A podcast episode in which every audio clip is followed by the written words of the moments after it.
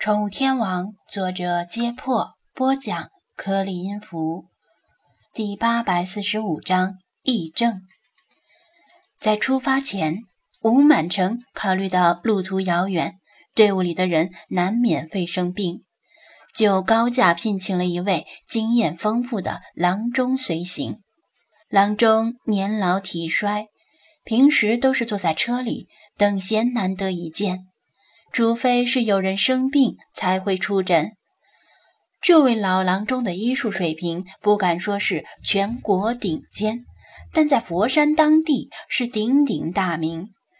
若不是混账儿子赌博欠下巨债，他才不会以古稀之年的身体万里跋涉，说不定把命送在路上。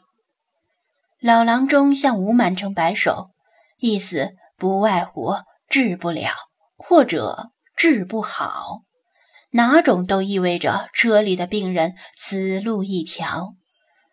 连日来的疲劳和焦虑令吴满城发了脾气，意思是你根本还没治，为什么断言治不好？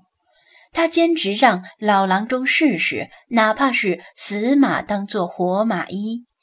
其他亲信也纷纷向老郎中进言，请他至少试着治一下。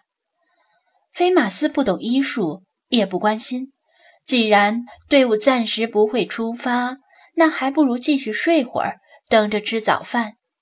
老查对医术有几分了解，倒是很想听听老郎中与吴满城的对话，但是离得太远，听不清。正在这时，围成一圈的马车被车夫吆喝着从中间分开，一群丫鬟们和老妈子打着哈欠去西边倒马桶。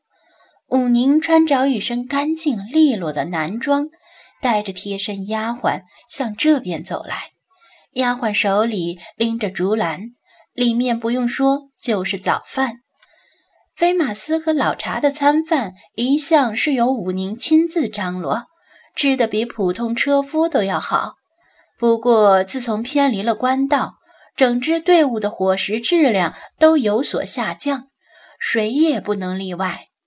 队伍里的一些人望着武宁的背影，颇有微词，目光里涌动着难以掩饰的不忿。显然，在目前情况下。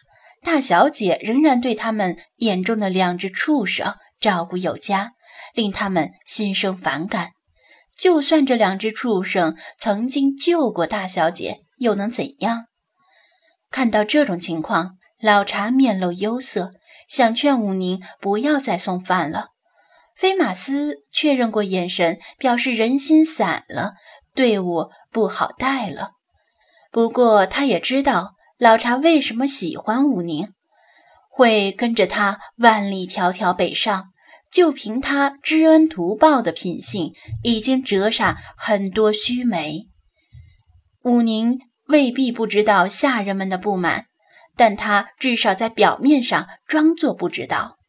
来到菲马斯他们面前，他命丫鬟放下竹篮：“两位恩公，请用早饭吧。”菲马斯闻到竹篮里的香味儿，很想掀开竹篮看看早饭是什么，但是老茶没动，他也不好意思动。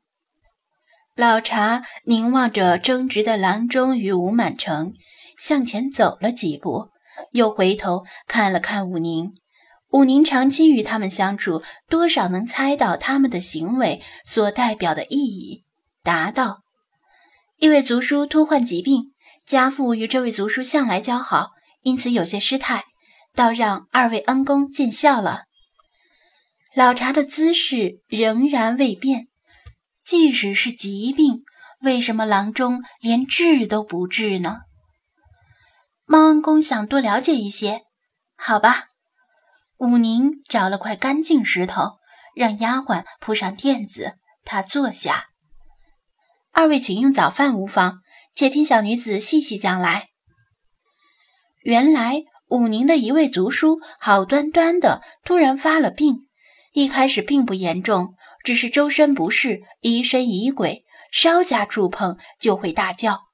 躲在车里不出来，请郎中看了看，郎中诊断为癔症。随着时间的流逝，他的病情开始恶化，身体间歇性抽搐，满口流言。到了今天早上醒来时，他明明渴得嘴唇干裂，却连一口水都不肯喝，盯着水像是见了恶鬼一样，甚至连倒水声都会抽风。哈哈，菲马斯正在狼吞虎咽地吃东西，听到这里差点呛到。武宁赶紧替他拍了拍后背，让他倒过这口气来。飞兄，你没事儿吧？老查担心地问道。我没事儿，那根本就不是癔症。菲马斯大声叫道。哦，老查闻言深感意外，想不到飞兄还精通岐黄之术。什么岐黄之术？菲马斯听不懂这个名词，觉得这词听起来像是出自理查德的口中。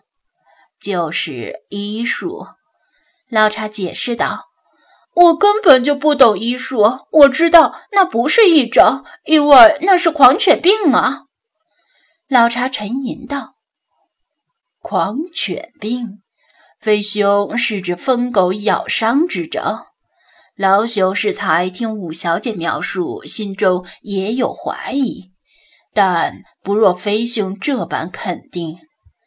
菲马斯很想说，这锅不能只由狗来背，猫抓也能传染，但这事儿以后再详细解释无妨，因为吴满成在呼唤武宁，让他过去。老查，这病能传染，而且一旦传染，必死无疑。千万不要让武宁靠近病人。”菲马斯急忙说道。他向老查递了个眼色，示意一起悄悄地跟过去。一猫一狗跟在武宁身后，向车队接近。武宁回头望了望他们，没有阻止。一边走，老查一边不以为然地摇头。飞兄，此言差矣。若此人真是被疯狗咬伤所致，虽然难治，但并非必死无疑。古书上记载了不少方子可以对症下药，比如取来疯狗脑髓，涂抹于患者伤口之上。菲马斯机灵灵地打了个哆嗦，抬起的一只腿落不下来。取来疯狗脑髓，这可真是够残忍的。他随即追上去反驳道：“不，老查，我不知道你从哪里看到的，但张子安说过，狂犬病的死亡率在百分之九十九以上，一旦发病，基本必死无疑。我可没听他说过疯狗脑髓能治这个。你怕不是看了一本假医书吧？”老查将信将疑。飞兄，此言当真？但这方子明明是记载于古医书之上，岂能有错？尽信书不如无书。反正我告诉你，疯狗脑髓治不了，这病一百年后都没法治，现在更没法治了。菲马斯不知道怎么解释。张子安说的时候，他大部分时间在打盹儿，听得不是很真切。但那恐怖的死亡率，他听得很清楚。短短几句话的时间，武宁已经来到他父亲身边，菲马斯和老茶也紧随其后。正在这时，菲马斯听到老郎中摇头晃脑地说道：“老夫起初诊断有误，向您告罪。此人之病，并非疫症。”而是中了疯狗咬伤之毒，需取来疯狗脑髓涂抹于伤口之上，方能痊愈，并非老夫有意推诿。此时此地，从哪儿去找咬伤他的疯狗呢？说着，他的目光落在了飞马斯身上。